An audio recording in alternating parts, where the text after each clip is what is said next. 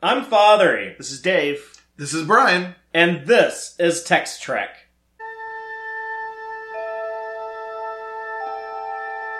Engage.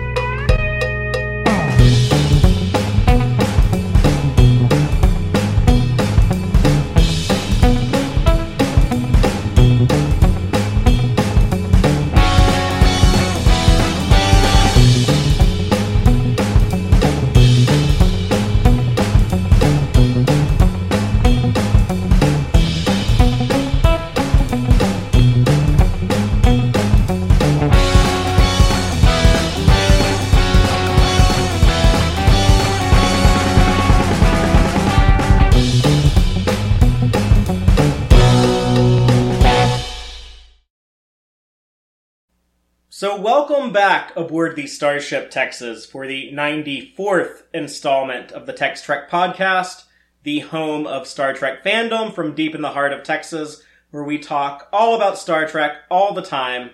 And as they say on Romulus, Jolan tru. Jolan tru. What the shit? What was that one? That means hello. Oh, right, right. Sorry. um, Yes. I I have like I have started. I need to started keeping like a glossary of uh, of all the terminology in this, which is primarily Romulan. There's there's so much stuff to learn, and every every episode adds like three or four things. I, So I do love that we finally have an official Romulan language. Well- that, that that I think is fun. We should say what we're talking about, and that's Star Trek Picard. Oh, great. Episode 4 Absolute Candor. yes. And absolute candor is exactly what you're going to get in this conversation. Absolute candor is what you give, Fathery. That is uh you you are that is your version of the uh, was it the first first rule, first law? Uh, what's the what's the episode of Trek that you often use as a touchstone with uh with with Wesley First duty. Oh, the first duty. Yeah, that's it. That's it.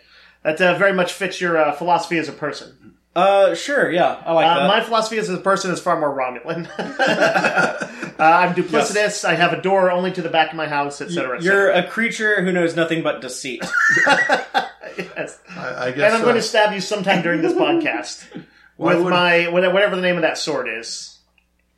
Why would I want to talk about my life when I could lie? That's pretty good. but yeah, we're talking about I this. didn't make. I make that up. I, I found that. tan qalanq, something like that. I think that's this Oh, Romulan sword. yeah, you should never bring one of those to a disruptor fight. I don't know. Our guy, our, our boy uh, in this one does pretty all right with it.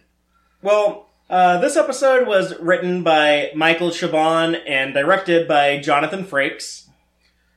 And before we dive too deep into this episode, we're each just going to give a very quick opening statement about our general impressions. So, uh, Brian, if you'd like to go first, and then we'll go down the line.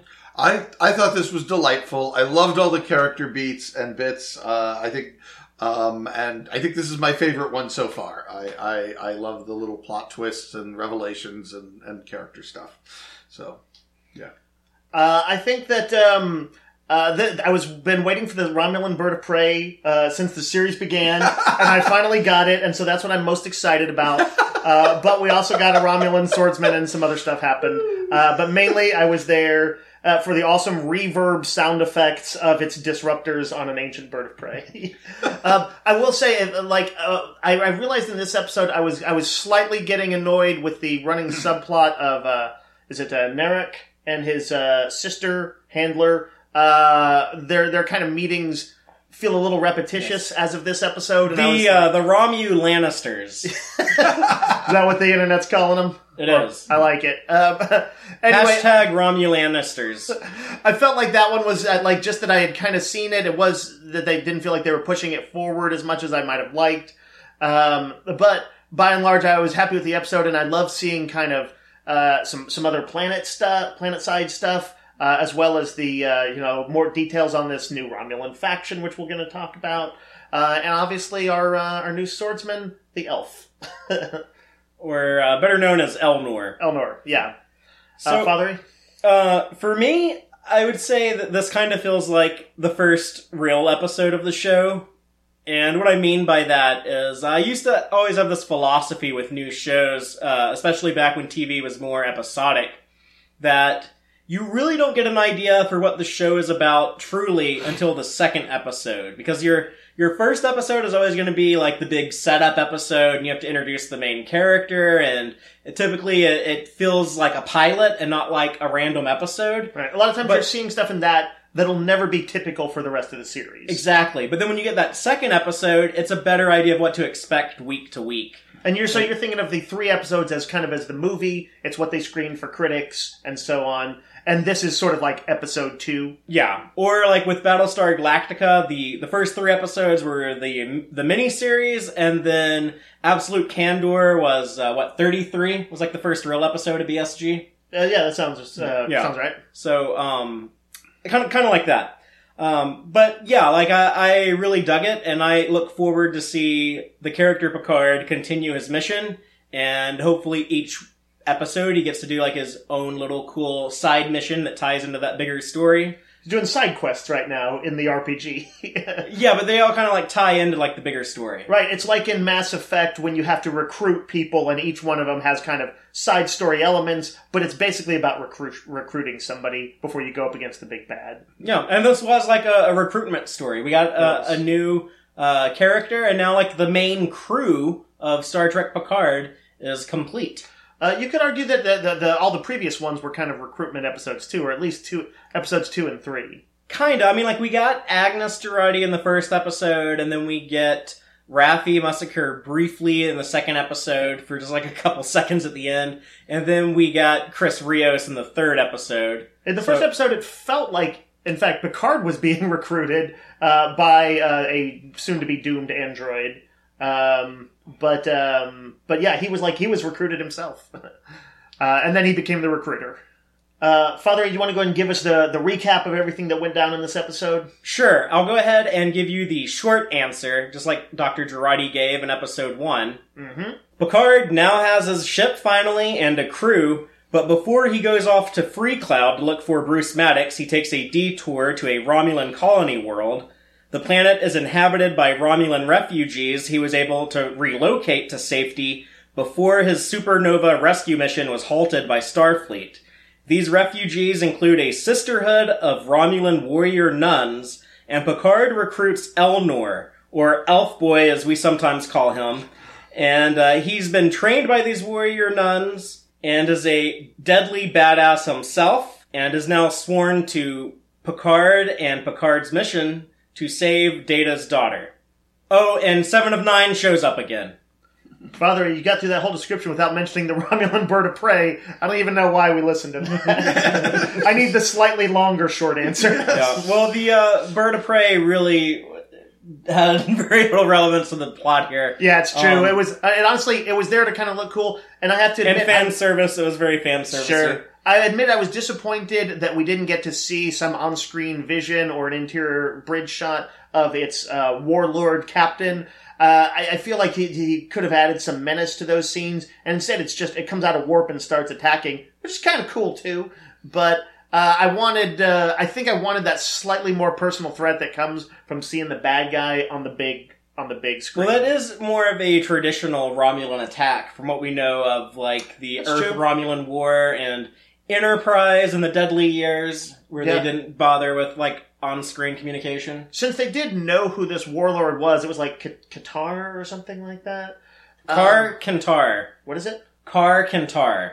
Car Qatar. Which, they which did sounds know- a lot like uh, Kyle Katarn from the other Star franchise. It's messing with my head. Uh, since they didn't know who he was, uh, or at least Captain Rios did, uh, I almost would have liked to have, like some pull up some data on him or something. But you're right. I think this is probably honestly more fan service than it was like really plot relevant. So um, I- I it's a minor complaint. A- minor any, complaint. Any other Star Trek show would have shown who was on that ship, Yeah. I think. But uh, I don't. I don't want to spend too much time talking about the Bird of Prey because it actually like didn't play. a- a I'm going to hijack the whole episode. I, I have to say, the fact that it appears to just come out of nowhere and then get dealt with and doesn't tie back into any of the storylines is kind of irritating. I kind of want Seven of Nine to say, oh yes, the pirate was hired by blah blah blah to come in here and kill you, Picard. Fortunately, I got here in time. Maybe she'll say that in the next Yeah, episode. yeah. If she says that, then I'm fine with it. Well, let's uh, break down this episode in more detail. Okay. Starting with the very beginning, before the title sequence.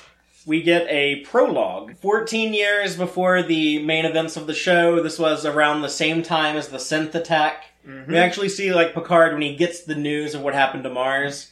Makes it a little weird in Children of Mars when they immediately have on the news, uh, Admiral Picard to react to Mars attack. But Right, like as it- if it happened, uh, like within seconds or something. Yeah, like uh, as if like he wasn't like totally caught off guard, off world uh, on this Romulan colony of uh, had FF, FNN beams down suddenly right in front of Picard and stuffs a microphone in his face. yeah, just like in Star Trek Generations. but no, this this planet is uh, called Vashti in the Kiris sector, somewhere in the Beta Quadrant. Mhm. And what I think we can assume is uh, former Romulan Star Empire territory. Uh, You know what? Uh, um, uh, first of all, I thought it looked good, and I liked seeing all these sort of traffic in the orbit around it there, just on a purely visual level. That was presumably refugee stuff. Oh. I hated on. that because those are all Discovery shuttles that shouldn't Yeah. exist in this Uh, yeah, I don't, I, and, and usually I don't key in on that. I was just like, it's a busy or- orbital uh, area, and that conveyed the idea to me of of of that this place that is a hub of of, of uh, I don't know action, um, and uh, that there was also um, there was kind of some interesting new music in there that I picked up on that they used several times throughout the episode to set the tone there. That was a little bit more, uh, to, for lack of a better word, slightly more exotic music, the kind that you know, sort of like Middle Eastern marketplace, hinting at that kind of string instrument style. So- Jeff Russo's score really impressed me in this episode, but not during the prologue stuff. In some some other sequences later. Yeah, and, and I- they might not have been in this. They, they of course, they cut. We'll see this planet several times, um, but but for sure, it was noticing it uh, on the on those sequences. Yeah, I really like just getting to see Romulan culture and and you know a town and Romulan civilians doing their civilian-y thing. Wide variety of uh, racial types, hairstyles, Yeah. uh, forehead uh, ridged or not. Yes, yes. Um, a suggestion of all the different Romulan eras, I think, right? Yeah, I think yeah. we kind of glimpsed TNG, TOS, uh, as well as their sort of newer look. Yeah, Yes. like the, some bald Romulans look very reminiscent of, of 2009. But we also get to meet the uh, Qowat Milat. Yeah, this is one of their bigger reveals uh, that, that the show will have uh, as far as, I guess, the Romulan culture goes. Yeah, and th- this is this is that that sisterhood of warriors that uh, teach us about the the way of absolute candor. Yep. And where they they unlike most Romulans, they live in uh, Completely truthful Com- way. yeah complete honesty. And I thought that was uh, like it bothered me at first when we see little kid Elnor, who who when Picard shows up in his weird uh, white suit. Yeah, what was up with that? The, I hate like the civilian clothes on the show. Sometimes look exactly like modern day clothes, and it bothers me. It wasn't so much that it looked like modern day as why isn't he in uniform if he's here on Starfleet business? Patrick Stewart didn't really like wearing a uniform and kind of didn't want to do it, and he only did it for like that one scene in the previous episode. Is this a I'm older and I'm, I don't look as good in a skin tight? Sort of uniform? That's probably part of it. But but that's I'll say this. I actually liked it. Uh, I feel like with him interacting with Romulans who may have a strong distrust of Starfleet, we know they do. That him go, they they probably said, "Hey, if you might even want to dress civilian style." Uh, I think you can make an argument. Uh, certainly, the entire prequel comic series emphasized how a lot of Romulans do not trust the Federation on this whole evac mission. but he still has the badge very prominently displayed. Yeah, so, you well. know, he could stick it under the jacket if he's really throw trying. everything out. you got it, and plus it looks cool. But but yeah, he looked like he was like it was like what do they call it? A Panama suit. It was like a white suit with a white hat. Yeah. Had a little bit of that kind of like you know touring American, but also a little bit of an explorer vibe. I think um, it definitely felt a bit retro, but I thought I don't know. I thought it was cool. It bothered me when this little kid asks him, uh, "What did you bring me?" Yeah. Because I'm like, "Oh, that's like really rude and selfish." But then, like when you learn of, uh, "Oh no," like whatever you think, you just say. Like it makes sense. Well, the um, I, I'm gonna blank on her name, but the- Zani. Zani, the head of the Qowat Milat, uh, she says uh, she's like Picard doesn't like children, don't bother him, and and I'm like, well, that is true uh, most of the time. Uh, but you see that a this is a Picard that who's who's clearly softened, uh, and he, he really has a, has some warmth that he extends towards the kid. Um, so, but yes, you you sort of find out after the fact that some of that initial bluntness was because that is their philosophy. Yeah, and it's also a Picard who is after his nephew burnt to death in a house fire. Yeah. Um, might be. Yeah. Uh, he's like, you could be my new nephew. Yeah, he becomes like the the surrogate child to the guy who like regrets not having a family and regrets losing his nephew, Mm-hmm. and this orphan gets a surrogate father. Yep, and he gets a copy of Three Musketeers, which by a weird coincidence, I'm listening to the audiobook of it right now. Oh, that and is so weird. I literally like the sequence he read is I, I know the uh, like two or three days prior I had heard that sequence. Is, is there a Patrick Stewart reading of that book? Because there needs to be. um, I don't believe there is. It's a pretty puffy book, so he's going to have to sit down for a few hours. But uh, uh, but yeah, he's uh, he's an enthusiastic reader, and I think he'd probably be pretty good at yeah, it. yeah. It's also like very French, Oh yeah, for sure. but he doesn't say Alexander Dumas. He says Alexandre Dumas. You know. um, But we get answers to some of the questions we had last week about like, okay, if the rescue mission was prevented, then how were there some Romulans that were saved? So it looks like the rescue mission had already been in progress, had already started moving some people off world. He then, while he's hanging out here teaching sword play to the little kid Elnor, he gets the news that okay, there was that attack on Mars. So then immediately after this, you think we'd have like the events we saw in last week's flashback, where they get the news that the ongoing rescue mission is now canceled and Picard has resigned. yeah, presumably the sequence that ends th- that that they end with this week, which is him going back to see what goes on, will shortly thereafter lead to the events flashback previously. His last ditch effort to convince Starfleet to find a way to keep the effort going. And it makes me wonder if we'll continue to get more of these flashbacks. I, I kind of like them, and I like this uh, form of storytelling, but we really have all the mysteries resolved now, except for the mysteries that are mysteries of the characters. Like, what was like the Tal Shiar's involvement? What made the synths go up? We don't crazy? know what's going on with the Borg. Right, but like neither neither do the people in the show. Oh, with like the Borg cube, you mean? Like, Yeah, Oh, yeah. yeah. that is true. But So maybe they'll start showing flashbacks of like the Romulan side and like explain like this Borg cube's mysteries. That's kind of my hunches of Yeah. where we're going, but Right now- or like what what how did Hugh end up there? Because I feel like all the stuff with like Picard and Raffi and the Romulans and Picard's resignation resignation from Starfleet. I feel like at this point we now know all of that stuff, or Yeah. at least anything that would be necessary. Elnor's story actually very much parallels the uh, issues that uh, Raffi had with Picard, which is to say, uh, you were once really close to me, then something happened and you got jarred and sent off, and you know, you kind of went off on your own, and then you never stayed in contact. Uh, it, it- it's interesting because I kind of it felt feels sort of realistic to me that Picard is. You know, we talked about this top possibility when we were trying to figure out, or we were doing our list of what we hope to see from the show. is like, well, is Picard going to be sad? Is he going to be confident? Is he going to be sad, regaining his confidence, uh, or what? But the you know the question was um, the growth he showed on Next Generation. Was he going to regress? And he clearly did. That is the story that they that they have decided to tell, which is to say that he kind of lost contact with people, uh, and a lot of them hold kind of grudges over it. You said the hermit of. Uh, The Hermit of La Barre. yeah, so the, Yeah. the hermits don't get tend to get out much. Oh, just technical thing. The de aging effects when he uh, when we see these flashback with him continue to be good. Yes. And you got to see him fencing with the kid in this one, which was fun. Yeah. A little bit of oh, action. Although I didn't think like the de aging here looked as young as it did last time, so that was a little jarring. But it wasn't a big deal. He, like he's still like his wrinkles were clearly less deep. Yeah. I- Yeah. I, think it might have just been like kind of a lighting thing. I, I had had a question when I was first watching the episode, and then after it was over, I thought about it for three seconds and said, "Well, duh, that's the answer." But my question was, "Aren't there any refugee Remans on this planet?" And then I thought, "Oh yeah, the sun's up. They, they probably come out after the sun goes down, but we don't. Except for the one Firefly book reading scene, we get nothing after the sun's gone down. So there are probably Remans all over the place, but we're just not seeing them. I would be fine if all the Remans got cooked in the Nova. Well, there were a You, bunch you of would like. Well, let me let me let me see what if I can phrase that right. You you would be fine if all the ethnic minority Romulans died. Yes. uh, since they're all like fictional people and don't matter, then sure, yeah. having a Reman wander by in the background on the That'd be Borg nice. cube would be a per That- where they've that would got be all a these good use, Yes. yeah. Yeah, and I I, would I will be disappointed if we make it through the whole series season without one meant use of the word Reman. Yeah, let's get a hashtag running there. Yeah, uh, yeah, Hashtag where's the Remans? Yeah, you hashtag, hashtag Reman representation. Yes. Yeah. um, one one last thing about the prologue.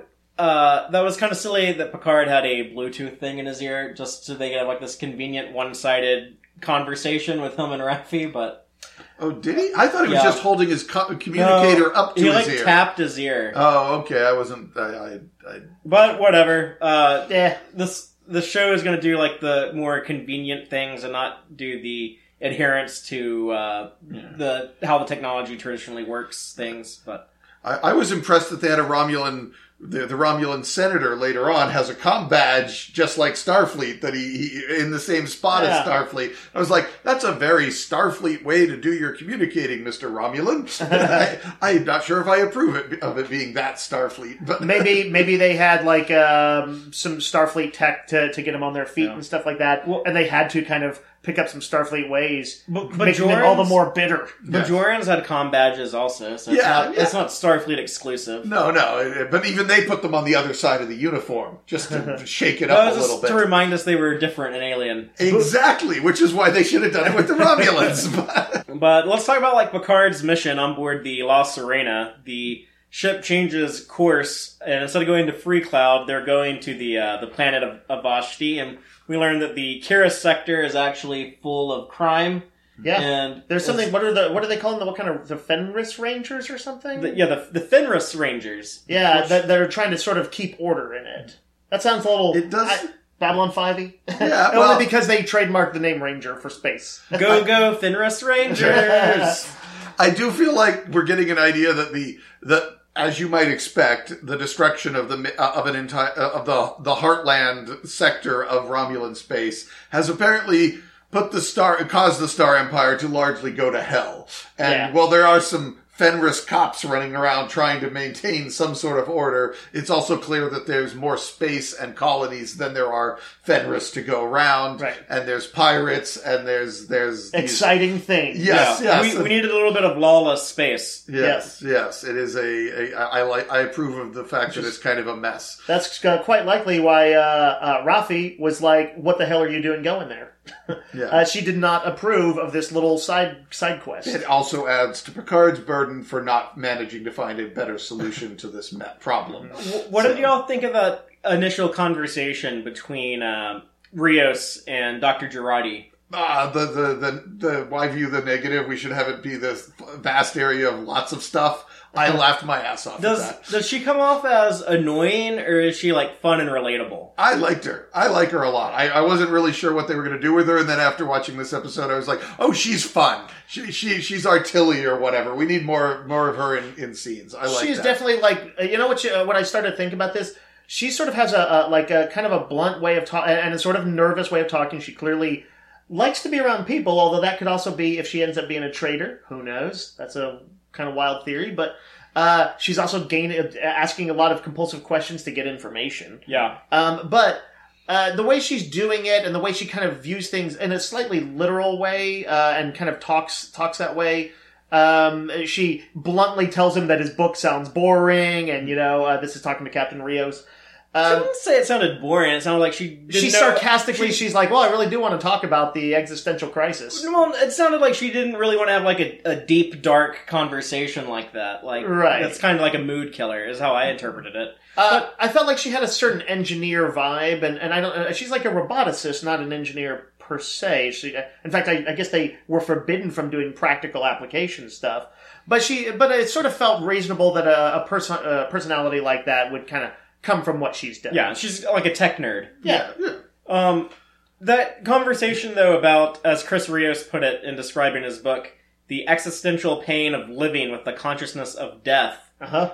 that did get me thinking what if Chris Rios died and the version that we're seeing is like a hologram of like he like transferred like his memories into the ship and that's why there's all these other holograms that look like him it's like different fragments of his personality We yeah, we, assume- have, we haven't seen him off the ship, have we? yes We assume he's Nice. the main guy, but or yeah, he's the one guy, but he's he- the one real one, but maybe not. Oh, But uh, I do remember, like when they were- did like the initial casting call, and we first started getting some of the descriptions for these characters. There was a call for like an ex uh, Starfleet guy, Mhm. um, who uh, eventually became Chris Rios. But there was they were also looking for a character to play an emergency medical hologram.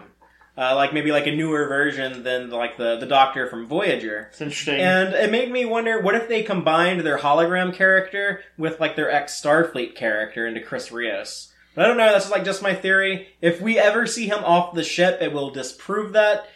If uh, but it hasn't happened yet. yeah, maybe maybe he goes off the ship at Free Cloud. I didn't watch the trailer for next week, so I guess we'll find out next week if if that uh, holds any water or not. But it would be a little weird if uh, I don't want like everyone on this show to like have like this crazy twist where if they're like, oh, Doctor Jurati is actually a AI herself or like some secret agent of of Maddox or of Mm-hmm. Commodore O or something, and then also have like, oh, Chris Rios is actually a guy who died and now he's a hologram and Well, I uh, think I think we're going to get at least one more surprise AI because they keep hinting there are more of them out there and we need to find them. So somebody's going to turn out, maybe not one of Picard's crew, but somebody somewhere is going to turn out to be an AI. somebody is a Cylon. yeah, yeah.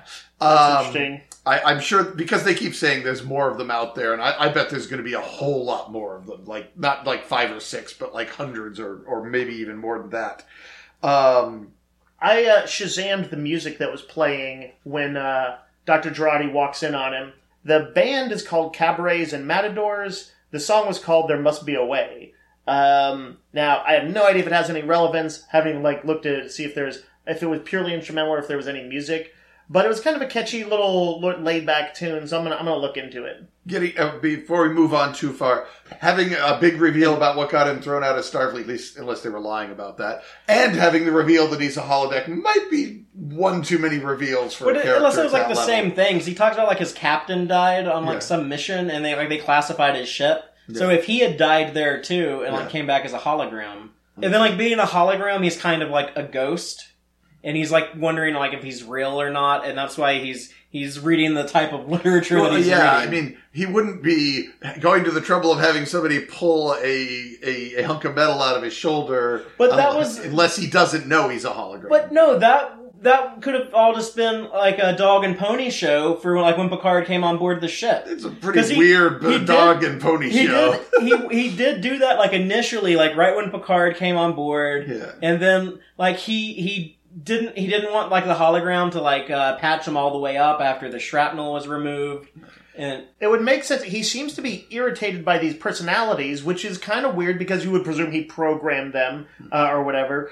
Uh, but if he's kind of at odds with himself, which is a very sort of fitting thing, thing for somebody dealing with existential angst, that could be why they annoy him. He's he annoys himself. The personalities might have come pre-packaged, and he just overlaid his image and voice onto them too. He might be stuck with the personalities because that's a little beyond his programming ability.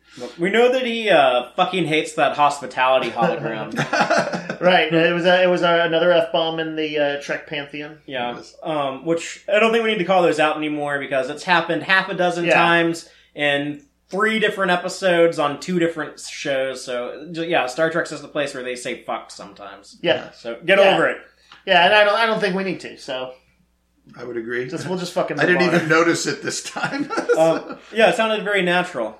But uh, that hospitality hologram, this one has an American accent, so it continues to like give each one a different accent. I was reading somebody's, I think, recap of it, and I think a they're like a slightly dodgy American accent or something like that.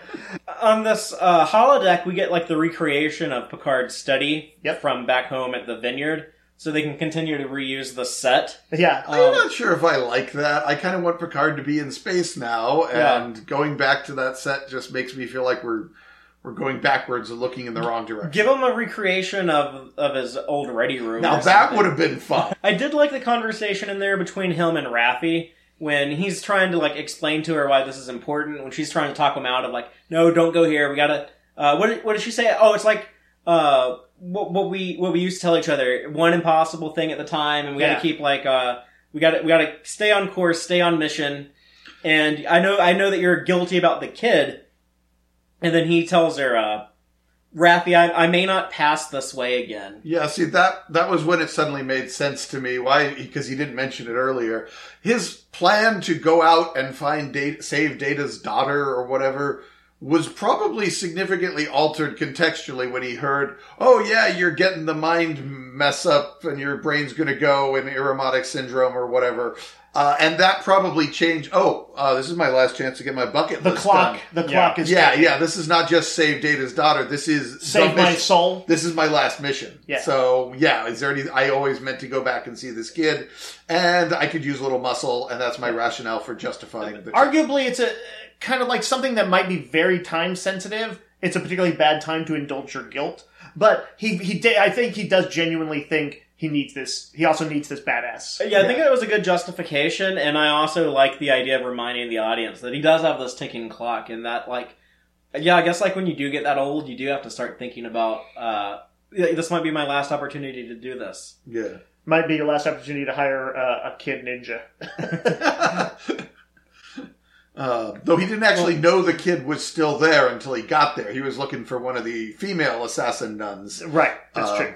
So Yeah, but but uh, He was hoping to make some peace with the kid if he was there. but Raf, Raffi knew that that was about the kid too, though. So like, he all right. he was expe- he was expecting to see Elnor on this colony. somewhere. Okay, because he also seemed surprised. What you didn't find a proper family for him? Uh, no, you kind of dropped him on us and ran away. Oh, oh yeah, I guess. I. Well, maybe he was expecting to see like uh, adult Elnor, maybe like in college at home with like his new family, like across the street somewhere else, this little Yeah. colony town. I suppose. Yeah. Um, but let's let's talk about the uh, the colony Vashti. When when they arrive, it is like that weird security with all the drones. Even though like Romulans don't like artificial intelligence, but they still have like drone security. I guess drones are a little ways out from AI. Even though all their computers only do mathematical calculations. I mean, those are basically just floating guns. Okay. But but a drone just means it can be remotely controlled. That's what I fact, was most thinking. of our drones are controlled by organic people in real time. That's what I was thinking. That So- maybe it's like how we do with like our real life military stuff. We have like somebody controlling a drone from. Yeah. See it? I, and it also seemed like, oh, well, I guess if the Star Empire has gone to hell this badly, you probably need all these defensive just to protect you from crazy, gratuitous pirates in ancient warships. Um, What was weird is that when Picard gets there and you see like the Romulans only sign, yeah. um, which obviously is a callback to uh, segregation in the United Mm-hmm. States, I guess as well as other places where you, you would see whites only. Um, but yeah, like Picard's like, oh yeah, this colony really went to shit, and he he catches up with uh, Zani and the Qowat Milat, and then Raffi is like. Picard, you're blowing up on social media. Like everyone is tweeting about this. Like you're you're trending right now. Uh, And not in a good way. yeah, not in a good way. It was kind of funny. You're paraphrasing, but that's pretty close to what it Yeah, was. that's how I like. took it. And when we saw when he walked by one of those cafes, somebody spotted him. They talked into a communicator. Clearly, channels were buzzing around it. Um, so, but yeah, it was kind of funny. And he's, he was a little like standoffish when they're they're like, oh shit, the uh, bird of prey just showed up. We, we got uh, this badass over here. Like Neil deGrasse Tyson, thing, like looks like we got a badass over here. But, like not sarcastically, they're like, oh no, this is Kar Kantar," and Picard's just like, you do what you need to do. Picard out. What's he gonna do? I mean, Yeah. he, he can't. He can only beam up Yeah. if the window's right. He's probably not going to be able to give them any decent tactical or tactical advice from the surface without being able to see any of the displays. Do the Picard maneuver. Well, yeah, that only works if they don't have subspace sensors, um, which it is an old ship, so that might have actually worked. now that I think about it, um, I think it's a retrofitted old ship. Yeah. Is what I assume. but- Yeah. um, I don't know. Given the how how these smaller ships were able to i in, inflict significant damage on it, indicates that at least its shields hadn't been updated in a hundred years. Just, uh, just a reminder that this Picard can be a little cranky at sometimes. yeah. Well, what was he going to do? He, Well, I think can't- if nothing else- pos- I felt like he he should could have have ex- been like, "Oh my god, do whatever you need to do. Keep yourself safe." Right. He did not. He did not express a grave concern over the warlord's attack ship that was threatening his Yeah, friends. it- who he it- pulled. He pulled her in to help him out, Yeah. and he's he's on a mission of trying to alleviate guilt. You would think that he would be a little more concerned about killing somebody else off and building up more guilt. His Romulan caretaker said, "Go pick some people for this mission that you don't care if they die," and he did. So. That guy was paraphrasing and putting it in his own words. It was pick people that don't care if you die. yeah.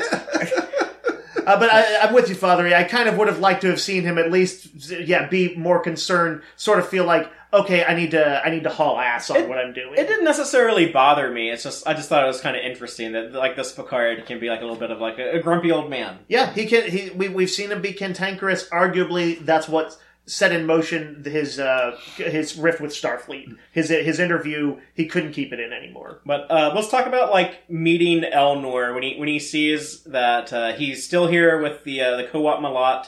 Yeah, the That- the Qowat Milat. Do you uh, do you think we're going to get any more of them now that we're off uh, uh, uh, at this point? Aside from from Elnor, I don't think that they're going to be major players. Right. We might cross paths with them again. because they talk about how their their philosophy is diametrically opposed to traditional Romulan philosophy. Yeah, and they're the, the enemies of the Tal Shiar. enemy. So they must be an underground. Must have at least in the past have been an underground movement. Or Because the Tal Shiar just would have you know squashed them. or if they, if they had like their own planets that they that they were in control of, or like maybe if like the the government had some type of like separation of powers between them. Like they're I, I- I don't know if they'll ever like go in like full explanation for it, but I, yeah, I do like this idea of like there's this ancient order of uh, these these Romulan badasses that are uh, against the Tal Shiar. It's a neat idea, and, and to me, more because their philosophy opposes common Romulan wisdom. Yeah. and I and I think that's just that's interesting. It's a good addition.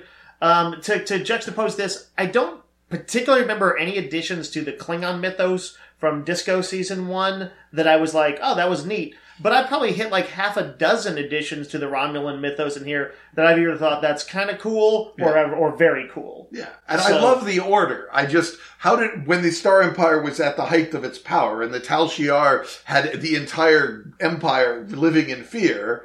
How did these people interact with that? Were they just such a noble, sacred thing that they got special perks? I could I could see an argument. were they like Spock's underground movement or, or Shinzon's underground movement, where they they kind of had to work in hiding? and maybe now that the empire's in disarray, they can kind of be more public. Yes, Let's talk about like Elnor h- himself Yes. and how He has an Australian accent.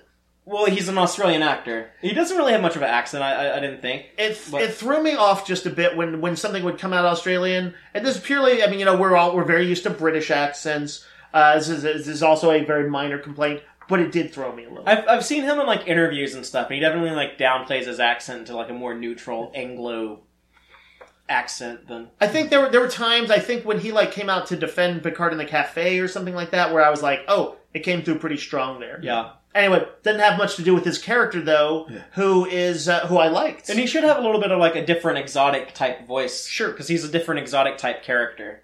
Um, the the idea with him is that he's been trained to be one of these Qowat Milat warriors called the qalankhkai, or uh, Free Blade, I guess is the translation. But he can't really be one because like they're all women in this order. Yep. But the idea is that you can go to one of these people and if you have a worthy cause, they will quote unquote bind their sword to your mission and will serve you on that quest. a worthy lost cause. Yes. which I, I loved. I was like, that's great. Am I correct they, that they kind of kept that? They didn't tell you that it was it had to be a lost cause until near the end of the Yes. episode. Yeah. Yes. That was sort of almost like the punchline. That was why Picard was like, "I think he's going to be interested," which is uh, and when you rewatch it, is pretty funny. yes, yes. um, I actually, um, I have uh, my friend Anna, who's been on the podcast before. Uh, she was really into this episode, and she she likes the sort of warrior sex and things in in uh, fiction. So she was Romulan warrior nuns, and this guy, this guy.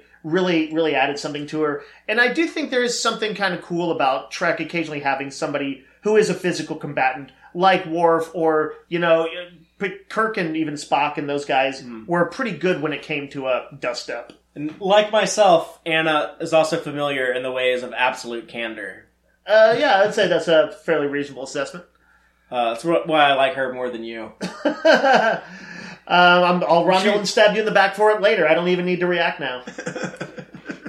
But the, uh, the I like the conversation between Picard and Elnor. Uh, I like that he was like, "Oh, so how does this work? Like, do I have to get on my knees or anything? Because my Yeah. knees aren't what they used to be." I like, I like, I like whenever they remind us of his of his age and like that frailty that comes with that. But Elnor's like, "No, you tell me a story," and then I love the line, "Usually a sad story." and then he immediately follows it up with, "He died." With yeah, Data's death. Yeah, yeah. I had a friend named Data. Uh, it needs to be a sad story. He died. yes. You know what I like Very well about the uh, this this Romulan sect and what what Elnor is going to bring to it? He's an interesting challenge, I think, to the writers. If he's going to always be candid, if he's going to always say what he speaks the truth, then he's going to be a constantly interesting foil when people are trying to tiptoe around things. He's going to be the guy who bluntly says the elephant in the room. He's also going to mean that it's uh, like it's harder for them to be dishonest around each other. Like it's an interesting writer's challenge, I think. Yeah. He's kind of going to be the Spock of the show. He's going to be like the, the one who's like the most alien, or like Right. like the Odo or Yeah. the Saru. Yeah. He he is the character who's going to be like the most alien person in the crew,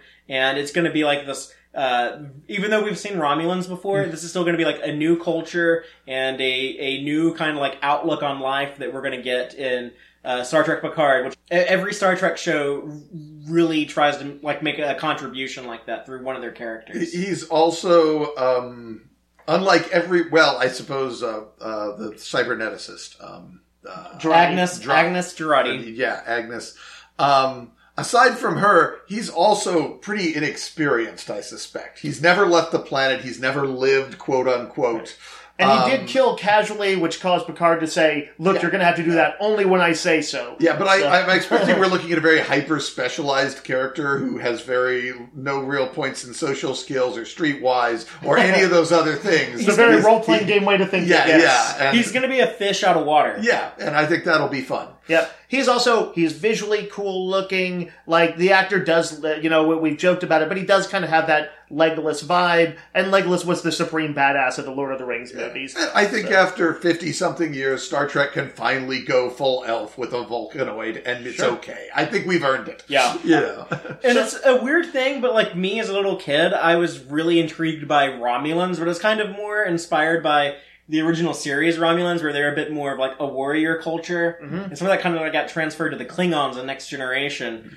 But uh, the the Star Trek show that I imagined as a little kid was uh, it was going to have like a warrior Romulan type badasses Yeah. like this. So it's so weird for me to see this, especially when one idea I had was Does like, it does it feel like the fulfillment of some childhood hopes and dreams? Yes, because I also wanted to see like a 23rd century bird of prey come back, Yeah. and I can't believe that that happened. Also, I've done that in my role playing game in my 24th century Trek game. So I've twice, I think. so Father and uh, um, Brian, I've got a I've got a question. They made a point to have him mention uh, when he's talking about Data uh, that he knew that Data had a cat named Spot. He remembers Yes. it from Picard talking about it back in the day, and he wants to see a cat one day. Yeah. Do you think we're going to somehow see a cat that I felt had like the a same question. or, Are or a Caitian? Yeah. Maybe. Like I, I think actually we- thought a Caitian would be awesome. Uh, We've kind of got a Chekhov's cat thing going where we have to pay off this cat I, thing. I didn't. Yeah. I didn't see it as something that needed to be paid off, but I did like that line. I don't think it needs to, but it's a nice bit of color. Yes. I, I, I, it's it reminded you that like this guy had like this childhood relationship with Picard, and it really tied this 19 year old Elnor into the eight year old Elnor. uh, Even though like, I know that doesn't work out for 14 years, but that's what I think the actual ages of the actors are. Right. Um, but uh, it, it tied that together together because like when he said like. Uh, I remember he told me stories of, of Data. He had an orange cat named Spot. That sounds like a kid's memory. Right. That's something that like a kid would think when they're a kid, and then maybe remember that into adulthood. Right. Picard was probably telling him these nuanced morality plays about his adventures, and he's like, I remember there was a cat named Spot. An orange cat. An orange Yeah. cat. Uh, had a pi- showed me a hollow. He was really cute. I want a cat. So But I'm uh, I'm still I'm hoping for cat payoff. Yes. Uh, I will not be sad if there's none. And then we, we get more of the absolute candor when Elnor is kind of pushing Picard. He's kind of grilling him a little bit. When he's like, "No, tell me why you need me. Why you need me specifically." Mm-hmm. And I, I like I love this writerly dialogue that they put in the show that really works well for Yes. Picard and Patrick Stewart can deliver it very well. But when he says, uh, "Because I'm an old man and you are a young one," and it, Yeah. it this show is a, has a lot to do with like age and maturity and like the, the, the growth that we all go through th- through life. Right. And the, Picard is the kind of I mean both, Pat, both Patrick Stewart the actor and uh, Jean Luc Picard the character are the kind of person who can say something kind of rather dramatic and succinct like that. yeah, I, Uh, I and that's I, by the way that was a very uh, K- Qowat Milat uh, thing for him to say. Yeah. Yeah. No. I, I, I like this is that's part of the reason I this is my favorite episode so far is all these little moments like that that, They that felt we had. thematically integrated. Yeah, and stuff. I, and I just like the character stuff. I just like getting to see Picard do a lot of different things from an acting perspective. I liked seeing him throw down the Romulans only sign. Yeah, what was up with that though? he was just- ready to make a. He was just like I think he was Well- like an old person who cannot keep their opinions to themselves. Was just like fuck. But he also he also Elnor rejected his offer Yeah, because Yeah. he, he tells him, "You left me alone, old man. I don't I don't see any reason why I shouldn't do the same to you." And so I think he was kind of doing that to like Oh, But do you think he prompted it? mi- I- I- yeah, I think- I think he fucking him. I think he kind of wanted to manipulate Elnor. Oh, I didn't Well, get that. All so- right, that makes that's that's I think that could be true, but I also think because he, I, I don't know quite what he expected to happen other than a confrontation is pretty reasonable thing to expect. he was definitely starting some shit. But uh, my, my, I think my interpretation, my instinctive interpretation, was more that he was just he was uh, bit like angry and upset over that conversation, and that things had gone wrong, and so he's like on his way out, and he just kind of does something instinctively. Um, it feels a little duplicitous of him if he's trying to start a fight. See, I, I can't. that feels like something Kirk would do, I guess, is what I would say. Yeah, but uh, but I, I think I like Father E's I- I was- version better than just he felt like starting some shit and uh, uh, that he probably couldn't finish. Well, actually, I don't think he It was, was a Ben. Sisko move. It was a Ben Sisko move, is what it was. Yeah, I, I don't necessarily think he was like wanting to start a fight. I think he was probably thinking, "I will beam up shortly thereafter." Um, but And uh, to it's be an fair, maybe idea. maybe he would have been able to talk his way out of it, stalled him long enough to beam up. We, you know, because uh, El Elnor is that how you say it? Yep. Yes. Just walks up and suddenly it's uh, back to fighting again. But he throws the Picard throws the sword down, and maybe he's like, "I've got, you know, I'm a level twenty diplomat. I can bullshit this guy for three minutes, and then I'll beam up." so yeah, Everything is an RPG uh, uh, lensing for you. So That's- I've, that's I've funny. spent entirely, entirely too much time running role playing games. I did like that the guy that, that confronts him is not just some hooligan, but a former senator who even has some memories of Picard card and has built up some bitterness over the years. Tenkel Madrev is his name. Yeah. Oh yeah, I'm definitely never going to remember that again for the rest of my life. I was like, wow, because yeah, there's nothing remotely senatorial about him in his current presentation. He he looks like a street thug. Yeah, we've had know, 15 years to not be senatorial. yeah, yeah. It was, four- but it- 14 years. fourteen, but, it, All right. We, we know how far the the Romulan Empire has fallen. yes, yes. When it, he's talking, it when, he- when he's it. like, "Oh, I stood in the Hall of State when you gave your epic speech and all that stuff," and and uh, no, he's like he's kind of like a thug walking around with a sword, Yeah. unlike uh, like this crime town Yeah. in his segregated Romulan only restaurant. I like that the disruptor had a handguard on it. Uh, just like the old uh, military disruptors from TNG. Yeah. that, that was a nice touch. That Um, they kept that part of the design. And I think part of like Picard like being such a, a shit starter here is uh, when he is when he is angry and frustrated here, and he also he probably feels a bit responsible for like the decay of this Romulan colony, and also feels more than anything, I would think, disappointment that uh, things here didn't work out better, and and that science as Romulans only. That's kind of just like uh, punching him in the face of like everything that he didn't want to happen here, and so so that's why he was so like disgusted with it and threw it down and literally walked over it. Yeah, When we saw in the flashbacks when they right before they recalled him, and he's talking to Zani, is it? Uh, and and he's he's he's very excited. He's like really thankful to her for for bring you know helping. They brought in like two hundred fifty thousand refugees, and and he's like he felt enthusiastic. So yeah, coming back and seeing this, I can see why he'd be bitter. Uh, we will. We also will see uh, after the very dramatic rescue by Elnor. Uh, yeah, we gotta talk about that fight. We gotta right. talk about like the the the the quick swiftness, efficiency, like the just like the the, the clinical instant kill move that he did. Yeah. uh, it, it told us so much and show and so little, and we we He was somebody playing the Street Fighter game who knew how to how the controls worked. he, he knew how to do the combos. Yeah. he wasn't a button masher. yeah, the other guy was a button, a senatorial button masher. It, it tells us a lot about the character very quickly, and it's showing, not telling, which is what I said. Like I, I want the show to, to continue to do.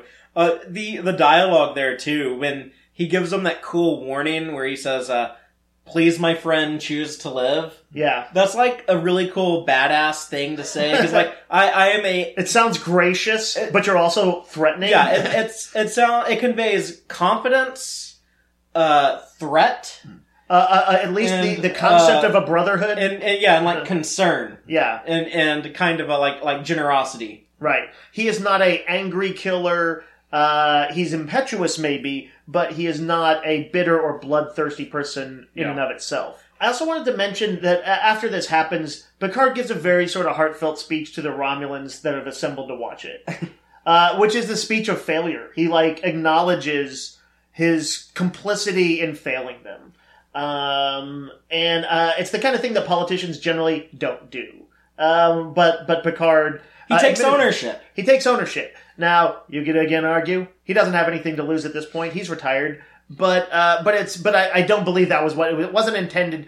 He's never been intended to be a guy who does things very much uh, for political gain. Because uh, it goes back to the first duty, the next generation episode when Boothby taught him. So like, uh, we we all make mistakes. Yeah, he has to. He he owns up to it, um, and and and that's uh, th- that sort of idealism uh, is why I can be uh, I can be content with them showing a Starfleet that's sort of fallen because I feel like the ideals are clearly represented by the show and its heroes. You know, Yeah, complex, not compromised. right? I I like that Picard took uh, El, El Elnor I always want to say Elsinore. Yeah. that's Hamlet. uh, to to task about his violent solution uh, afterwards. I love that too. As Yeah. soon as they beamed up, as soon as they got away from the Romulan crowd, Yeah. and he like he he scolded his ass. Yeah, he did. Like that that man did not deserve to die. Don't you ever do that shit again. Yeah, he was Uh, pretty. he was pretty hardcore about it. And I was kind of like, I, he probably did deserve to die, but this, this is the Star Trek we love. This is the, you know, be the better man Star Trek that Right. we all tune in to see. So I loved it that, that Picard is, Right. is still elevating things. Well, this also explains uh, Elnor's relationship to Picard, where like, oh, like now that he's like sworn to him, now that like he's accepted Picard and Picard's mission, it's like he's kind of gonna obey him, kind of like a samurai and his master. right.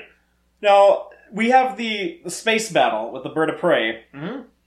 and the best part of this for me was like not only seeing like that bird of prey close up. If you notice though, it is textured a little differently. So I think this is kind of like the mo- motion picture era Romulan Yeah. shit, where like you know how like the Constitution got its refit, and then like the Klingons went from like the D seven to like the more detailed Ktinga. Yeah. I think this is like the Romulan answer to that. I like that idea. Uh, I mean, you know, of course, we would also expect them to spruce it up anyway, But it- just because the FX guys do that. If the if but the I like that Romulans- i- idea. If the Romulans had shown up in like the motion picture, I think this is what their ship would look like. Yeah, yeah. Still very recognizably the classic ship, but retrofitted.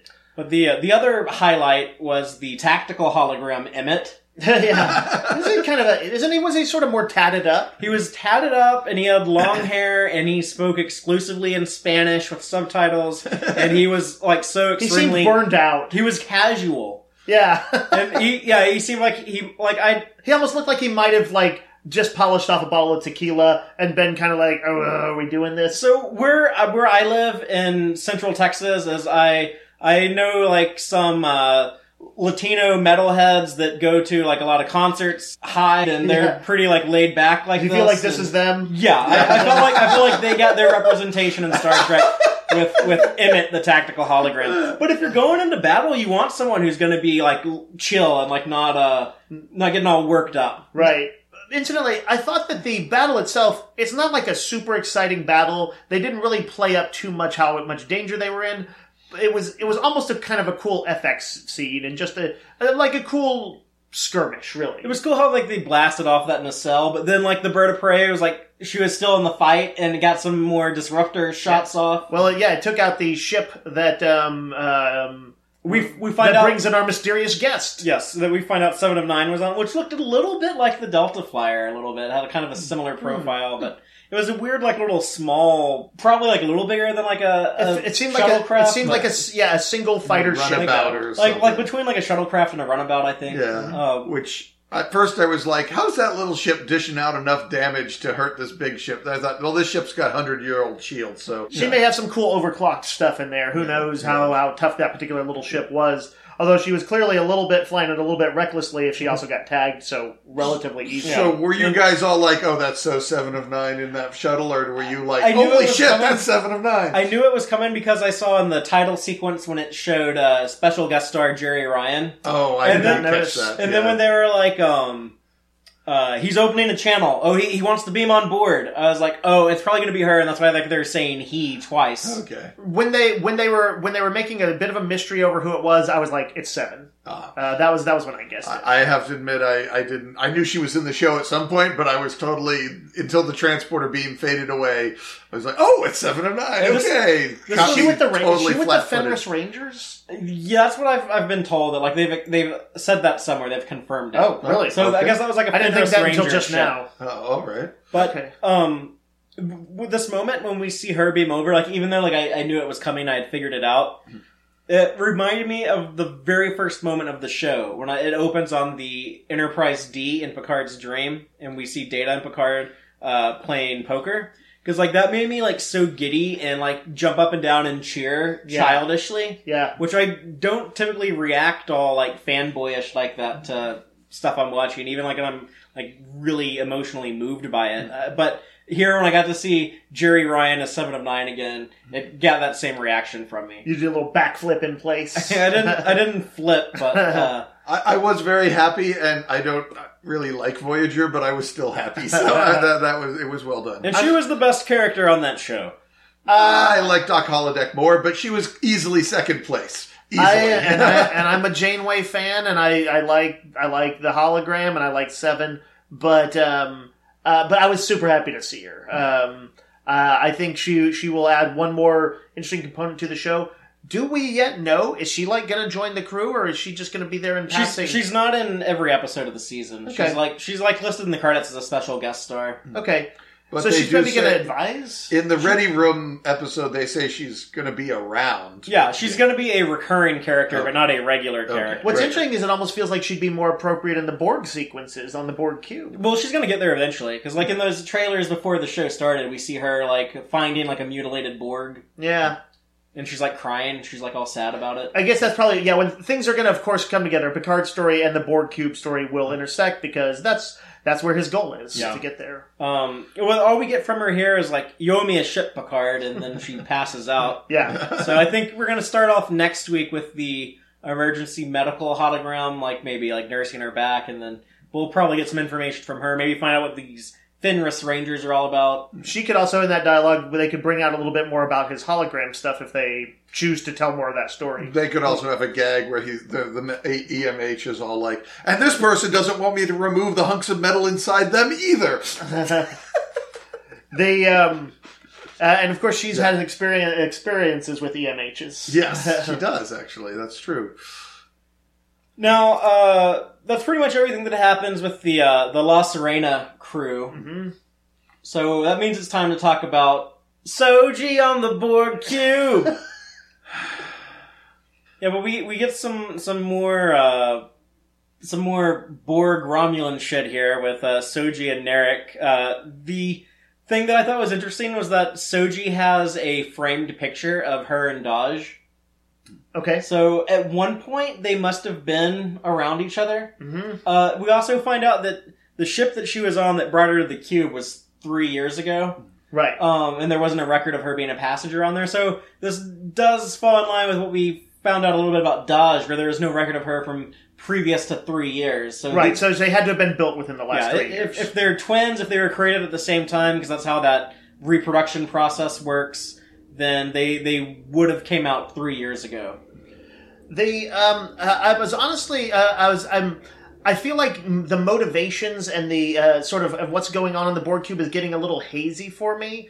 Uh, what exactly, like Narek uh, wants to find out. Uh, he, we know from behind the scenes him talking to uh, Rizzo. Is it? Is that Yeah. the only name we know her by yet. His sister. Um, that uh, that they want to that they ultimately want to kill her, but they want to like they want to get to this what hive? Is that what their nest? Is that what Yeah, they're calling it? it the nest, but I think that's just what they're because like they're so disgusted with these uh, Right. synthetics that that's what they're gonna. Now he doesn't want her to. He doesn't want to like push her too far, or she'll activate. Is And what he then, said. and then they'll have to kill her. And then they'll have to she'll kill start her. kicking everyone's ass. But he brought up in this episode, like, doesn't he bring up that there's no records before then? So is he trying to like have her kind of slowly come to the realization that she's synthetic, He- yeah, but not he- suddenly? he he planted a seed, as he described. oh, it. that's right. That's the term that So they use. yeah, he he's waiting for her to. He's he's trying. Uh, I think I think the intent here is that he's trying to embed this this mystery into her. Uh, she's like a very curious person to where like she'll go and figure it out, Right. And then uh, Then he can manipulate her from there. He'll he'll get the information. He'll know it. But now he's also going to have to hurry because Rizzo said, "Okay, you have one more week, and then Yeah. we're doing it my way. We're just going to end up with this robot girl." She actually calls her robot girl. He's Yeah. going to end up with robot girl getting killed. Right. I did like, by the way, that she has has you know she's guessed that he's Tal Shiar um, effectively um, at this point. Um, uh, I all, don't. all this appearance of Tal Shiar being such a major part of this this story has me thinking: Are we really not going to get Sela again? Sela, uh, how do you say that? Sayla. Sayla. Sayla. It seems like you know she's in the she's in the Tal Shiar, right? Shouldn't she crop She's up? not in the Tal Shiar. Wasn't she? I No, mean, she that- was, in the military. Military. Okay. God, well, they they wear the same uniform, but all right. So maybe that, that makes more sense. So But What I, I would, I would like her to show up. yeah. What did y'all think of their hallway grease slide? I thought it was fun. I thought it was a, uh, you know, we've seen these two people are slowly falling in love done so many times. This was a fun, different way to say see it. I was okay with it, except for Narek going like "Ooh!" when he's sliding down the hallway. see, I liked it because he shouldn't be doing that. Oh, right. It, it would be. It's the kind of thing, kind of giddy, dumb stuff you do with someone you're in love with. So it it makes Oh. it makes some sense. to My me. interpretation was like, oh, like he's doing something really stupid, but maybe that's like a normal thing for Romulans to do. I mean, maybe it is, but the, the impression I got that was that he, in his duplicity, wanted to convey uh, a level of exuberance that he does not outwardly show most of the other times. It's like this is just for you. Only with you would I have this kind of unabashed enthusiasm. It was their equivalent of ice skating, um, and. Um, uh, but of course, that scene ends with her getting pissed at him. So, like, he didn't. Uh, uh, the, is that also where he revealed that uh, the, the thing about her records? yeah, Yeah, that we, that's what pissed her off. Right. was when- okay. was so when he he, he, he actually did accomplish what he wanted out of that. yeah, 'cause, like he he kind of called her a liar when he Yeah. when he pointed out like there wasn't a, a record of you on the ship. And Yeah. She tells him to go to hell, and like, what I thought was kind of like a awkward line delivery. Yeah. Um, And then he goes back to his quarters, she, and then she his should have said, "Just go fuck yourself" or something like that. Yeah, that would have been a good use of it. He goes back to his quarters where his uh, his naughty sister shows up Yes, and we get some clandestine Romulan fuckery again. yeah, feckery. yeah, fuckery. Um, uh, she got kind of abusive in this one though. She straight up strangled his ass for a few seconds. Yeah, I think there might have actually been like some dick grabbing under under the covers. Oh, I'm at this point. I'm really hoping that they're not biological brother and sister. That they're they're part of like maybe that's what the Brian, Zot, you had suggested Yes. that these could be just codes for for ranks and or, stuff or like maybe that. the Zhat Vash. They just call everyone brother or sister. Yeah, well, they're agents or brothers and sisters. Could They report to grandma or father and mother. You know, Yeah. that, I, I've certainly seen that in spy organizations in sci-fi and, and I love it when you call me Big Yeah. or, or it might just be like oh, like when you're in like a union and you have like all your union brothers and sisters. but they, if nothing else, they are playing with the idea of them being Lannister-like uh, twins. Um, and again, it's one of those things where I'm like, if it's not supposed to be that, it's it's, it's kind of a little tawdry for Trek to be doing uh, to to like play with the uh, audience, only to I guess later make us think, oh well, I was thinking the worst, and in fact, they were. She was just a weird superior officer who was being abusive. the theory with the Zhat Vash that I want to talk about Uh-huh. is what if the secret that the Zhat Vash, the secret police within the secret police of the Tal Shiar, what if that secret that they've been sworn to protect for 2,000 years is the reason why they're named after the dead, because the dead are the only reliable keepers of secrets? Mhm. What if that secret is that the Romulan origin on the Vulcan planet is that Vulcans created these biological synthetic people, Mm. and that's the Romulans. And that's why they had like this war with the Vulcans and eventually left, and they're trying to like keep that secret, and that's why like they're so anti AI. They are essentially replicants in Blade Runner, to use that kind of terminology. Yeah, they're either like Vulcan replicants or human Vulcan Cylons. or Vulcan Cylons. Yeah. It's awfully close to BSG. Well, would the idea be though that they that most Romulans don't know this, and that they in their inner circle considers this such a horrible thing to learn that you come from essentially synthetic stock that it would it could potentially crush the spirit of their whole Yeah, empire. maybe something like that. I, I could see that. I I kind of like it. It's whatever they say. I hope it's at least on that scale of bigness because they've you know the the fact that the Tal Shiar and the Z- uh, Zhat Vash is such a kind of big and deep secret thing. I feel like it needs to be something big. and they've already started talking, bringing in Armageddon mythology from the Romulan, n- not mythology. Ganmadan. Yeah, Yeah, the, yeah. their uh, Ragnarok. Yeah, Ragnarok. Yeah. Which, speaking of Nordic mythology, uh, I do want to bring up that the uh, Fenris Rangers, the No, yes. Ch- Ch- Ch- Ch- Chippendale Fenris Rangers. Uh, Jesus Christ. I'm just testing out different stuff. It's better than the Soji and the Borg cube. Okay, but uh, Fenris from uh, the uh, the Nordic myths was a wolf that was like a, a super badass wolf that was Son of Loki. It was going to grow too large and destroy Asgard, and they had to. Tyr had to sacrifice his arm to bind the wolf, Fenris. Um, Do you think there's actually anything that's going to? Do do you think they mean it other than just a cool name? I I don't know like why else you would use it, Yeah, but I mean it sounds cool. that does make you kind of sound like badasses. Like we're the Fenris Rangers, I Yeah. guess. Now the other connection there. Fenris was is basically the wolf who who can, who breaks every chain, um, and and even the chain Well- that they bind him with, he still eventually gets out in Ragnarok. well, yeah, but that hasn't happened yet. I, I it's hard for me to imagine that they mean for that mythology to really come through and have any sort of stronger, bigger metaphor, or that it's a like a um, thematic lead up to something. But maybe Now the since Armageddon is at least in the air, The other the other connection that we might have here, if we can cross streams and go into Greco-Roman mythology, which does kind of have a tie to the Romulans, uh, they're with their planets being named Romulus and Remus. Now those are named after two sons of Mars, um, another god of war like Tyr. Yep. Uh, and Romulus and Remus, uh, they were raised by like a, a mother wolf Yep. who like nursed them. Yep.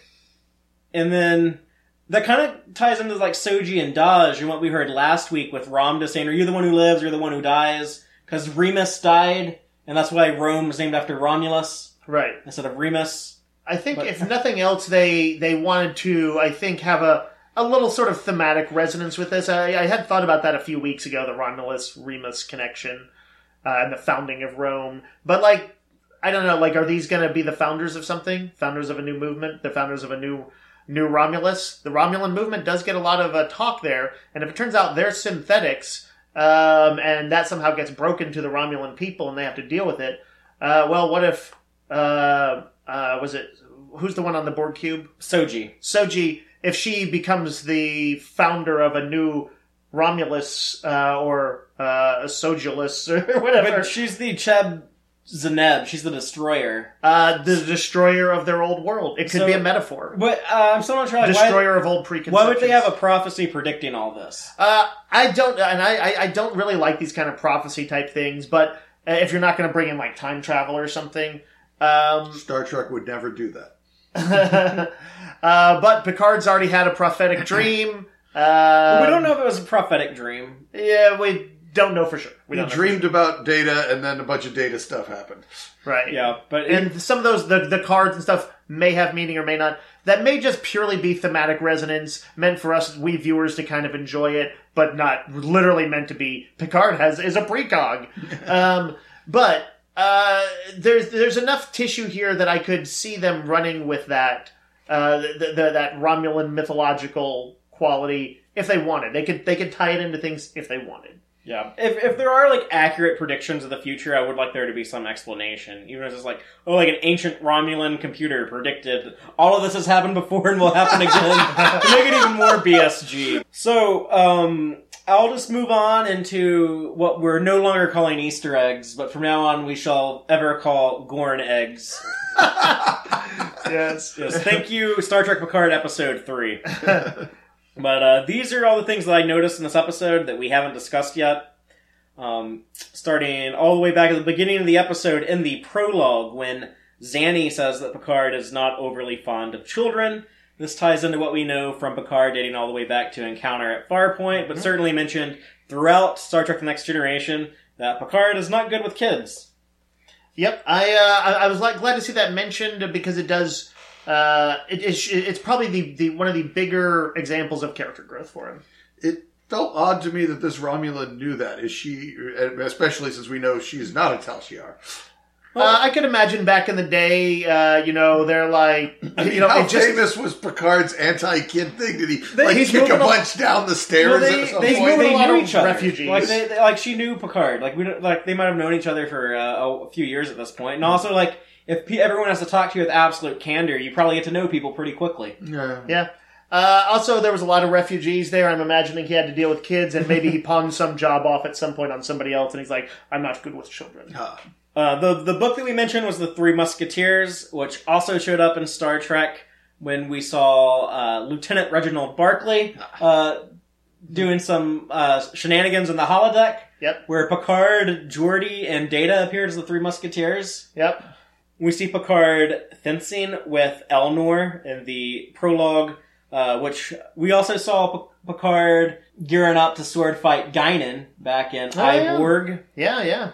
Dr. Jurati and Chris Rios mentioned that the only holo content on the ship is Klingon opera. Uh, we, of course, know that Worf is a big fan of Klingon opera. I'm thinking he had a Klingon boyfriend or girlfriend on the ship who put all in. That's why all that's there. He certainly didn't want to talk about it. Yeah, that, So- that that was my read from. I don't want to talk about that. when we hear that doorbell door chime on the holodeck, Picard barks, "Come!" Oh yeah. Just like he, he would do it in the ready room if Old someone, school. if someone knocked on the door. Picard uses the Romulan greeting, Jolan tru, which we heard in Unification, the uh, season 5 TNG episode with Spock. Uh, this was a really cool thing that I didn't notice till like the second time I watched it, and I actually had to check online to see if other people had caught this or if I kind of imagined it. But when Narek and Soji are about to go do their Borg traditional ice skating down a greasy hallway, Yeah. um, she does this little tick where she like tilts her head real quickly, like Data style. Brent Spiner would do his data Ah. all the time.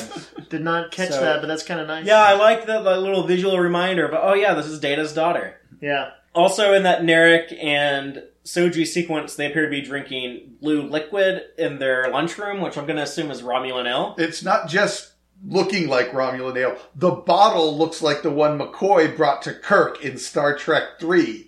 Star Trek Two. two, Star Trek two, sorry, uh, in Star Trek two, and I was like, oh wow, it's it's not exactly, it's really close to being the same type of bottle with this very fancy top, um, and that made me realize, okay, I guess retroactively, those that must be the actual Romulan bottles that they keep their Romulan ale in. That like wasn't just McCoy put it in some other bottle or something.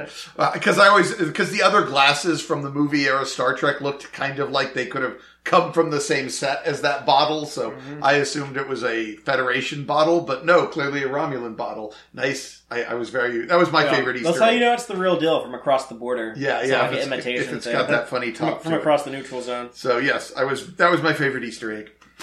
Narek points out that the ship that brought Soji to the Borg cube was the Ellison. I'm going to assume that's named after Harlan. Yeah. Uh, R.I.P. Yeah. Big sci-fi authors get might get ships in the future. You know. Yeah, well, that also works in the Kelvin verse where we had a ship named after uh, the- Bradbury. yeah, is Yeah. it Radbury or Bradbury? Bradbury. Yeah. Is that what I B, said? Yeah. Yeah. Um, Bradbury, and uh, I I'm sad that Harlan Ellison is no longer with us, but I'm glad that we can put little tributes like this to him in Star Trek and not worry about him suing anybody.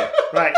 If nothing else, there would be angry backlash uh, as he very much burned his bridges with Star Trek. Read all about it anywhere you want, but there's a it's a there's fun tales from behind the scenes. I thought about saying something about that. I thought, ah, no, I'm not going to go there. Oh, they're going there. Now, the Romulan ex senator who loses his head with Picard and Elnor. yeah, See what I did there? don't lose your head. But uh, uh, he talks about a Wallenberg class transport, and I think this is probably named after Raoul Wallenberg, who was a Swedish diplomat who helped save a lot of uh, Jewish people from the Holocaust uh, in Hungary during World War II. Nice. And that Wallenberg class transport was named the Nightingale. We also got a Nightingale named ship in Star Trek Voyager in the season 7 episode, which I think was also called Nightingale, where uh, those aliens on the little medical ship uh, really like Harry Kim and they want to make him their captain, and he renames the ship Nightingale. Mhm. This is like, finally, people who appreciate me. They don't have to be an ensign anymore. And, of course, the bird of prey that we've already gushed over. That is all I got for the Gorn eggs, but if there's anything I missed that you caught, be sure to let me know. You can uh, comment on YouTube, uh, tweet at me on Twitter, or hit up our Facebook page. And if you do that, feel free to mention anything about this episode, and we might share that feedback in our next podcast. Because right now, we're going to do the same thing for last week's episode. Uh, so, Dave, what did we receive on the subspace transmissions? Let's take a look. Uh, Boat Trek writes, uh, I get that people will always have bad habits, but the vaping, vaping and cigar smoking bothers me, despite the excuses Chabon offers to justify it in the series. Uh, for those that didn't see, uh, Michael Chabon did a little five minute, slightly, slightly snarky uh, response to some of the criticisms, and I suggest everybody watch it, Yeah. even if it's going to make you mad. It's on Instagram, and I thought they were actually pretty valid explanations. yeah, it did make me. I, I didn't understand why this woman hate, uh, was was so broken after working with Picard, but then he explained she was broken before, and Picard was kind of helping her hold herself together. And then when Picard left, she went back to her old ways. I was like, okay, so Picard didn't break this woman. All right, that that makes more sense. All right, so uh, Dan Gunther writes, talking about the. This was the episode that notably concluded with the attack on the vineyard where uh, Laris and uh, Zhaban went uh, ballistic. Uh, he writes, uh, really enjoyed it, especially on the second viewing. Lots to dissect in this episode. I wonder how many more Romulan bodies will be piled up at the vineyard when Picard finally returns. Uh, Laris and Zhaban are phenomenal. And Yeah, I was a little worried about just like leaving them with the Zhat Vash, knowing about them on their vineyard. I mean, they're But- not just going to keep coming back once Well, they know Picard's gone. I was right? also like, ah, I think those two will be fine. They can clearly take care of themselves. Uh, Lily Stregdor says, I thoroughly enjoyed it. However, I'm now uh, wary to trust Dr. Jurati. I like her, but O did something sinister, in my opinion. For sure, it was odd that they didn't show what was actually transpired between them. Uh, I think that's got to come back at some point. Yeah, for all we know, that Jurati is uh, an android built by Maddox, and she like murdered O right when that happened. I mean, maybe. Oh wow, I hadn't thought about that, but that wow. Okay. Jude Beacom writes, Now that we've finally met our hero ship, I will not be satisfied unless this season concludes with the La Sirena and the Enterprise F teaming up for a balls to the wall space battle against a giant, grinning F 8. Um, F 8? like Fate or F eight, the the synthetic that s- started the attack on uh-huh. Mars. oh. Second episode flashback. Giant grinning. We're thinking literally a monstrous version of him. Yeah, but like when Down there's for like it. a giant F eight head in space, and he does like that weird inhuman smile, and goes, "Hell yeah!" then I'm down for it. It was one of the more memorable threats the show has shown, and they they flashed back to him several times. So hell yeah, I'm into it. He's the secret final boss of the season. All right. Meanwhile, over on Facebook, Adam B. Owen says loved it. Rio seems like a very interesting character. Uh, we see more of his uh, emergency holograms and their various personalities and accents. What a cool little exercise for an actor to play a variety of roles. Uh, I also loved his conversation with Picard telling him, Your Starfleet, which tells us a few things, namely that both Picard and Rios may have a story arc that brings them back into the fold, believing in Starfleet again. That'll be interesting to see. I We, don't. we saw a little hint that they still kind of have those those Starfleet habits, to where Picard gave Rios an order basically to change course, and Rios just obeyed. Like, oh, Admiral says we got to go here. I'm going here. Yeah, she was kind of poking at him for that. Uh, Michael Woolman says Rios mentions Rios mentions he's an expensive pilot. What's he getting paid in? Correct me if I'm wrong, but I thought we were past the point of money. I've seen this come up. Like one or two friends mention this too. Yeah, we should be. Uh, I I don't. I, I I wish they would just stop talking about like money on Earth uh, altogether because that's kind of what we know from past continuity. But it has it has been mentioned before. Even I'm this very of o- episode, yeah, he I- mentioned it again. I'm kind of okay with him deciding he wants to be paid, and so. But I would like to know if we're going to go there, then we kind of need to know where did Picard get the money? What is he paying him in? I, I mean, Well, there's off-world currencies that Yeah. you you might need if you're in business other places that aren't on Earth. yeah. So yeah, if you're going to bring up the he's getting paid, you do need to. I, I think you do need to bring up how is how are they paying him because. As you say, I don't think Picard's got a bunch of cash lying around. I Yeah, mean, it's and there- gold, and there it's gold should- press latinum. It's the one and only main currency we Yeah. know. Uh, what is Picard that's- doing with a bunch of gold pressed there's, platinum? There's other there's other currencies mentioned in Star Trek. I know it's just but- the it's the iconic one, maybe the most iconic. Uh, by the way, this, is, this was a separate post, but Adam B. Owen also says, "I got to wonder where is New Romulus in all of this? Where's their government? Uh, new homeworld? Can't imagine the Romulan Empire is that splintered, considering how vast it was. It would be interesting to see some reference or representation of what their empire looks like now." Uh, if it is an empire, and if the loss of Romulus Remus has tempered some of their duplicity or only made it worse. Yeah, and we we have heard mention of the Romulan Free State, which owns the the Borg cube, I guess. But uh, now we also know about the Romulan Rebirth movement, Yeah. which kind of sounds like it might be like a more like um, ethnocentral, nationalistic type. Uh, For sure. yeah. That is absolutely what they're heading Type of thing. towards. I assume that's what the armbands were for in when Picard beams Yes. down. I mean, they don't That's- explicitly say that, but that's, That's my the uh, assumption. your your Romulan only crowd is the is the Romulan Rebirth movement. I think is what we can infer. hmm and presumably wanting to rebuild the Star Empire as a conquering body once again. This is uh this is kind of similar to what the Star Trek Online game has done, where they have the again keeping it Roman. They have the Romulan Republic, which forms after the uh, destruction of uh, their home world, but they also have the Romulan Empire as a separate group who's trying to like maintain the old ways, and they're kind of uh, spearheaded by the Tal Shiar. Interesting. Yeah. So you have Empire v Republic. Yeah, Um, yeah, I wonder. It's. I don't think they're gonna like. th- This doesn't feel like a series that wants to get too much into geopolitics or galactopolitics. galactopolitics. Yeah, well, that is one of the things But I wanted to know about. but they're up against it. Like it's definitely revealed on the. You know, it, it may be revealed sort of on the side. Uh, in any case, that's all I've got from the mailbag this week. Uh, so we will go ahead and be signing off, but be sure to check us out Sunday when we discuss the upcoming episode Stardust City Rag, uh, which will again be directed by Jonathan Frakes. Nice, and it's gonna have seven and nine. Uh, yeah, and uh, also Canto Bight apparently. Yes. But we'll see you then, and until then, as always, Live live long long and and prosper, prosper, y'all. Listen to the Text Trek podcast through Apple Podcasts, Google Podcasts, Spotify, or at text-trek.com. Like us on Facebook at facebook.com slash text-trek and follow Fathery on Twitter at txtrek. Please support us by liking our videos and subscribing to our channel on YouTube. Thank you and take care.